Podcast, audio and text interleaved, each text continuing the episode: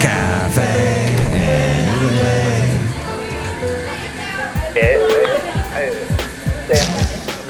Mike's Daily Podcast. Look at that. It's ep- ep- episode 2027, 2027. Mm, and I'm doing another show today. Mike's Daily Podcast. So many daily podcasts in a row. I often get interrupted. And so this is quite an achievement. Thank you, Joe and Bunny, for having us over at the park today in Podcastro Valley. What can I say? The podcast picture today is of Basil the Boxer and I sitting out on the grass. Mike's Daily Podcast. Neil deGrasse Tyson. DeGrasse School. Degrassi? Was that the third show? Mike's That show is called that, right? Daily I'm Mike Matthews. Podcast. No video. Yeah. No video of this show, please. No video. I was explaining to my lovely lady friend that once upon a time, before all of us became video stars, video stars killed the television stars. And as I mentioned in the last show, everybody on television is now trying to look like YouTube stars because they they got to just deal with what they have and surprise surprise a lot of celebrities had crappy studios. Now, the companies that do the shows, some may go back, hey, we'll send uh, Frank over to set up. Uh, Frank is a woman's name, right? Is gonna come over, PH, R A N K. Frank is gonna come over and set up a studio at your house. So be ready, Kelly Clarkson. Here comes the guy who's gonna set up your studio. And that's what happened for a lot of the very, um, let's just say, the people that make money in this world, the faces that make money, the Kelly Clarksons, the Ellen DeGeneres. What's Ellen doing with the, what, what is happening? Anybody who's watching her show, who's that person walking around in the background? It's not Portia. Is that, is that Portia deGrassi? Neil deGrasse Tyson's sister? No. And anywho, well, And here's I'm all mixed up. Last show was J. Crew. That was our little title was Crew. But the podcast picture is of Basil the Boxer and I. I had a very scary moment, and I'll let Box, the Basil the Boxer explain in detail what happened. But this morning, I carried him over to this other room, and I set him down on his bed, and all of a sudden he had this look on his face, like he wasn't there, and he might have had like a little stroke or something. I don't know. But he's doing great now. But I thought, yeah, Basil, I thought I lost you. I mean, he's old. He's pretty dang old. And he ha- he's hanging in there. But I thought it was it. It was pretty scary. I just, I know, Basil, I know. But he's here now. And he's resting. And he seems to be doing good. He drank a lot of water. I took him to the park. He got to see Joe and Bunny. We had a great day with my lovely lady friend. We ate hummus and those chips that make you really thirsty, the pita chips, because they put sea salt on them. And sea salt makes you see the water fountain. Oh, wait, all the water fountains are closed at the park, so I was thirsty. It's a, uh, but we had some delicious fruit and some cupcakes because we're still celebrating Bunny's birthday.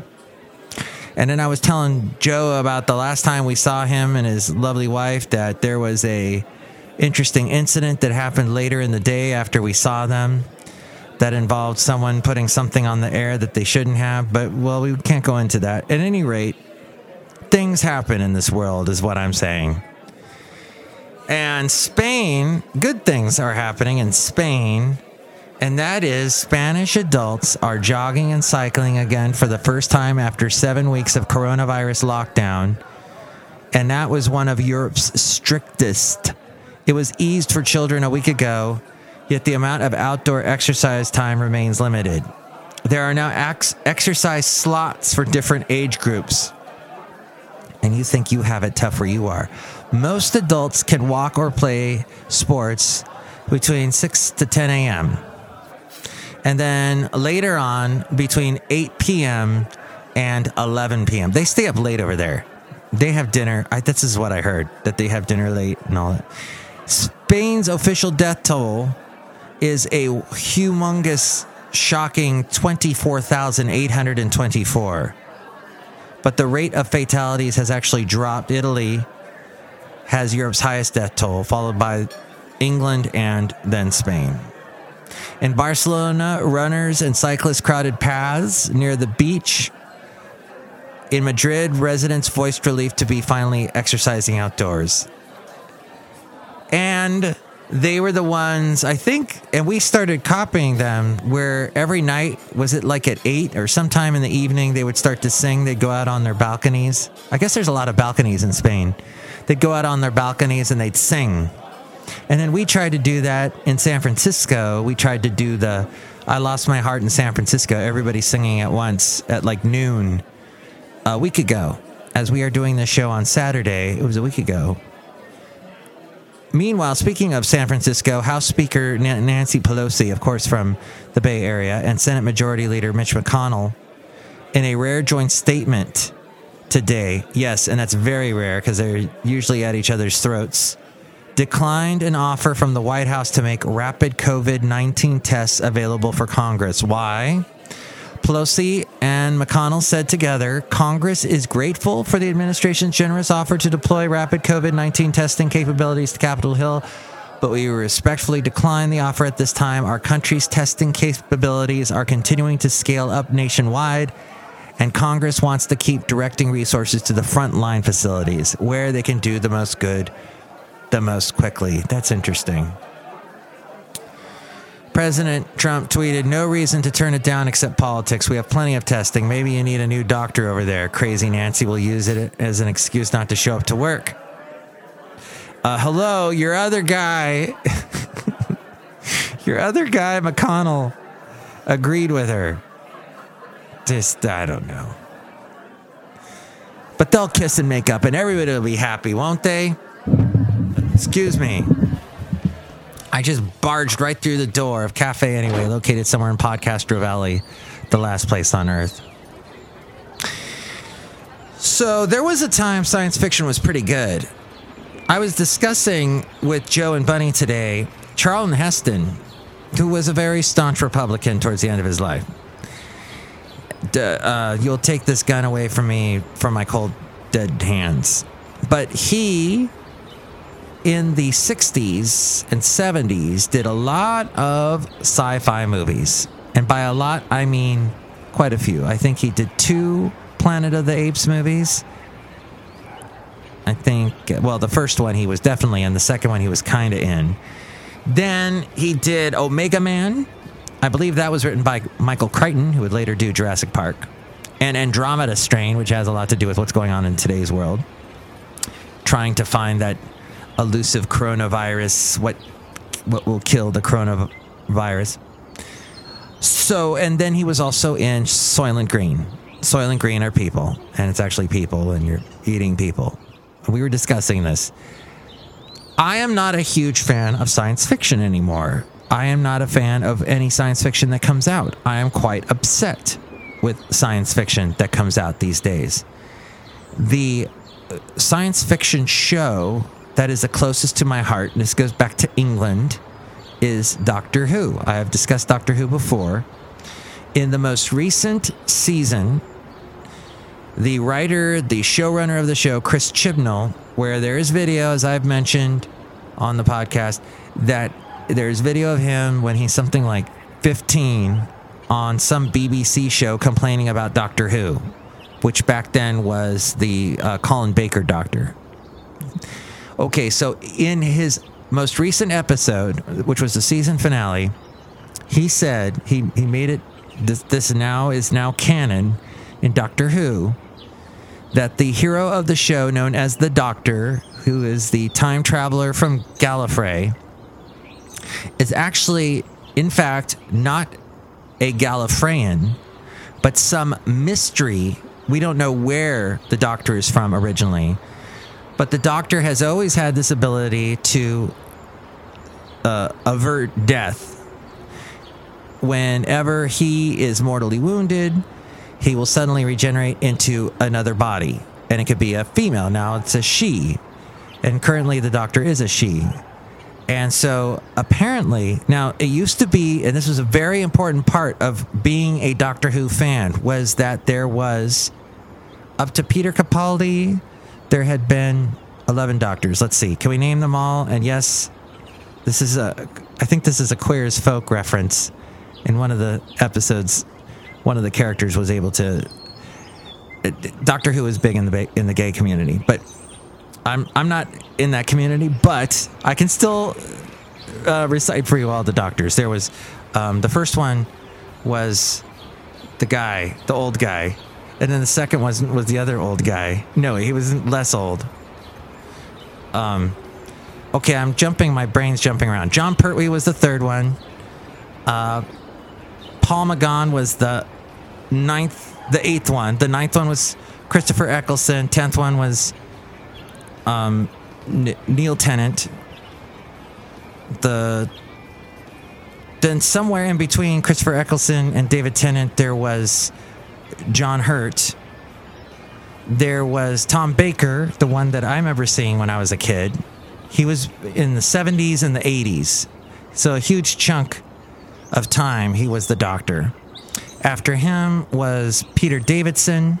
Peter Davidson's daughter is married to Neil Tennant, which is odd and interesting. Uh, then there is the the latest Doctor's Peter Capaldi. Well, the that was the one before now uh, Jodie Whittaker. Why am I blanking on the first two Doctors?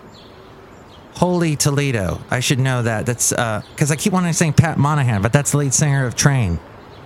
It's something like that. So Pat Monahan, and then the first guy was uh, William Hartnell. Thank you. Just thought of it. William Hartnell, and then Patrick Monahan. That's right. I'll eventually think of the second one, but he was good. They were all fantastic. So that was the canon. That was there were your doctors. Oh, I'm from. I'm sorry, Sylvester McCoy. He was the one right before uh, Paul McGann. Paul McGann was really only the doctor in that we saw visually. He was in one movie that came out in 1996 that was on Fox and they were trying to Fox was trying to make this a new TV series because they were very different. They were brand new. They didn't really have a science fiction show except for X Files. And here, this show had been huge in England, and there was a guy, a big uh, American movie producer who had grown up in England and loved Doctor Who, and said, "Why isn't this show still on the air? It, had been off since '89." He said, "I'm going to bring it back." And when you watch it now, it's kind of, it's not the best thing in the world. I mean, it's not awful, but it's they did it. They did a really good job when they rebooted it, and then uh, in 2005. My point being that though that Chris Chibnall has said no, those are not the doctors. There are a billion other doctors. Because the doctors regenerated so many times, he could there could be thousands of doctors that have existed over the years.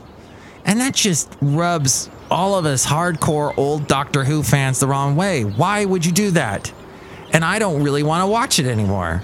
I'm done with it. Even though I like the actors that are on the new show, but it's too bad you went this route, Chris Chibnall. So what I'm saying is, is that sci-fi lately has just let me down. Even your your superhero sci-fi, your Avengers, come on that really annoyed me that they introduced time travel to the whole. And in fact, the Russo brothers recently said that that was one of the hardest things to do with the last Avengers, aside from saying goodbye to everyone, like Robert Downey Jr. and Chris Evans, was to try and explain time travel. And they had this scene with the Hulk where they're trying to. They said that was just too difficult. It was. They had to do it in order to bring everybody back and I just hate that. That's jumping the shark. That just annoys me. And so. I know. And then the Star Wars, the Star Wars trilogy, or what do you call nine of them? The nine on G, the nine on G. I don't. I do not like the nine on G. I loved the third one that they made, Return of the Jedi. People still love that movie even though it was with the Ewoks, it was on, uh, was it Endor? And there was the battle, and it was just, people look back on it glowingly. They probably all love the first one that they made in 76, 77. But the whole, what they did to the, oh, the past several years, what they've done, it's just, ugh. So, to sum up, sci fi sucks. And you've got some Netflix sci fi shows. I haven't really watched those yet. Maybe that's something I need to watch. Maybe some of the stuff that's on Amazon Prime. I don't know. Cafe, I don't know. But it's interesting, though, at the same time, we're having all this stuff going on. We're living in a sci fi world where we've got this contagion going on, this Andromeda strain going on, and we're dealing with that. It kind of re- reminded me all of September 11th. Jon Stewart, when he brought back The Daily Show, all the talk show hosts, all the funny talk show hosts, the late night comedians, they stayed off the airwaves. Even Saturday Night Live was off for about two to three weeks. And finally, Jon Stewart came back and he said, and, and he, he basically broke down in tears and he said that somebody said, and this was the crux of what he had to say. Look it up online. There's the whole speech is online. The, the, the video is online of him doing this. And he said after 9 11 that somebody said that comedy is dead, irony is dead. And he said that's just terrible. That's and he listed a bunch of reasons for why you can't say irony is dead because you know basically the whole thing that george bush said you can't let you can't let the terrorists win. You got to go out and shop. You got to go out and laugh. You got to pick up your life again and everybody was afraid to laugh for the longest time. And then suddenly we start getting the jokes about oh my gosh rumsfeld how long are you going to have the national warning light color at red? Or or look out or oh no we're in trouble. Like every there was no and then everybody made fun of the the things that the TSA was doing like you couldn't get through the airport without wasting 3 hours getting through the airport line and they were checking you for everything and we complained about that and that helped to put us put some distance between us and the terribleness that was going on the horrid the horrid situation that shocked us all that the the death of all those people and the tragic way that it happened and us being invaded and all that. Now New York is being invaded yet again over the past several months. It's been terrible there and I know I, I said Cuomo. I made a little joke about that, but Governor Cuomo is doing the best he can and it's just it's like the whole thing's happening again. But yet, have you noticed we're we're still able to laugh? I don't know if the 9/11 made us stronger, but we are so like we were so ready to laugh about this, weren't we? Even though people are dying, lots of people are dying, we were able to laugh because it's a whole odd situation and we're doing odd things like wearing face masks in public. And we're laughing at the president, trying to talk off top of the cuff which is not easy, my friend. As much as we laugh at the president, I will defend him and say that is not easy. And I know that, yes, we expect more for someone in a position like that. But at the same time, the human side of me says, eh, if I was up there, I'd probably suck too. And he's doing the best he can. He's trying to show strength. He's not wearing a face mask. And yes, uh, Fauci's got to correct him. And yes, Fauci is not going to give testimony against the president. But you know what? This is probably the worst time to do that. Why are we doing it now? Sorry to sound like a conservative talk show host, but it is absolutely ridiculous of all the times. Yes, we'll put the, his feet to the fire later. He is a human being, and at the same time, he is the president of the United States. And if something, you know, things happen to our country if something happens to him and he doesn't show strength and all that. You got to there's a pillar involved. And so I just there's going to be time to talk to Fauci about all this later, but still what does that do us to do that now? Let's focus on the problem at hand and get it done. So, with that being said, that's just I don't know. Chet, uh, if you're extremely liberal, if you call yourself liberal, test your your gut right now and think about the the rational world of let's say okay, your house is on fire. what do you do? You save the cat. You save you you save the living beings in your house first. The kids, the the husband, whatever. Save them. And then the rest it, if you can't get it, you can't get it. That's it. You do the best you can. I'm just saying it's not the best time. At any rate, moving on. oh, so what I'm saying is uh, that shows how strong we are as Americans that we're able to laugh about stuff now. We're able to laugh about things that are just ridiculous. And Saturday Night Live is back. It did take them a little while, but they've come up with some format that works for him and even though for them. And even though I criticize it and say this is ridiculous, and it's all just people staring at the camera, and it's all it's just a it's, it's a much highly much more professional way it's like you put the YouTube uh, stars and their low tech that they have and kicked it up a notch with the expensive, huge budget that the NBC people have. And now you've got Saturday Night Live that's able to be done. And I guess it's the only way it can be done, but it does look to me like uh, YouTube people. Oh, look who's here. Hi, Mark. It's Benita the Rodeo Queen. How y'all doing? Ain't you disgruntled field player tell you what? What? I really like hummus. You do hummus. Oh, we had hummus at the park today. It was very good. That's good, Mike. I hope everything turns out good for your dog. He's doing good right now. He seems healthy. Ah, it's tough. It's been an interesting Saturday. Oh, not to mention, somebody called in sick like just before their shift. They called in sick, so I had to take care of that. That's always fun to do if you're a manager. What? I don't have anyone else to. Oh. But then I should be thankful that I have a job. Look who else is here. Hello, Mike. I make the delicious root beer. Have some right now. I have a completely normal voice. Oh, boy. Thank you for that wonderful root beer. Mm-mm.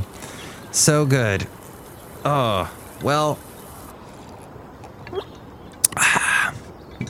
Thank you. There's no coronavirus in it. I appreciate it. Oh boy, drink it right now. I'll cut you.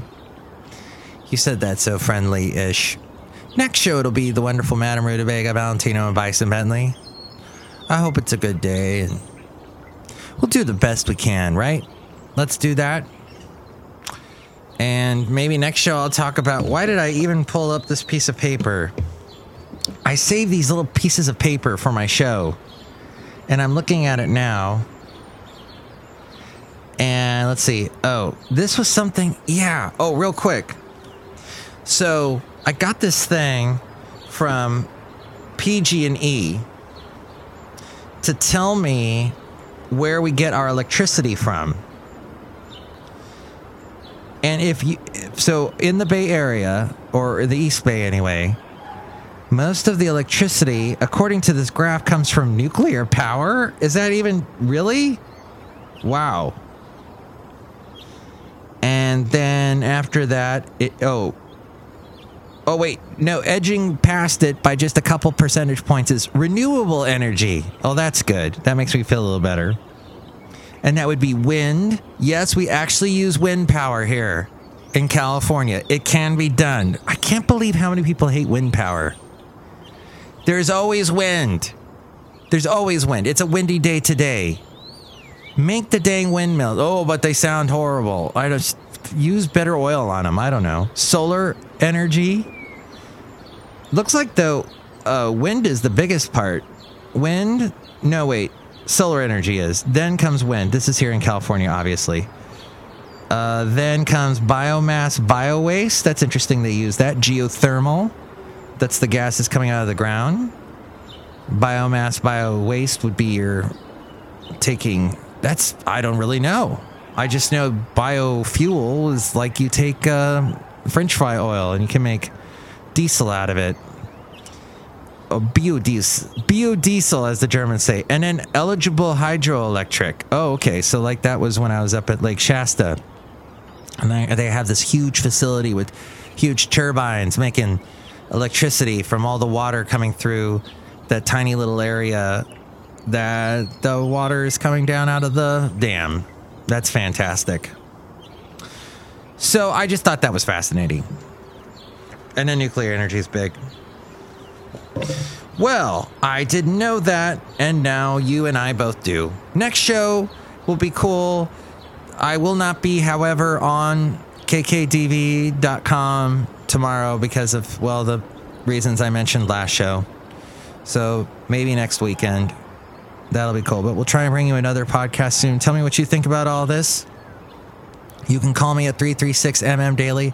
3 plus 3 equals 6 MM as in Mike Matthews Daily, as in what this podcast has been now for over a week. Yay, us.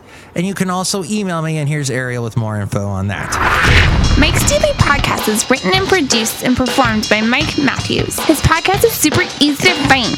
Download or listen to his show and read his blog at mikesdailypodcast.com. Email Mike now at mikesdailypodcast at gmail.com. See you tomorrow. Bye.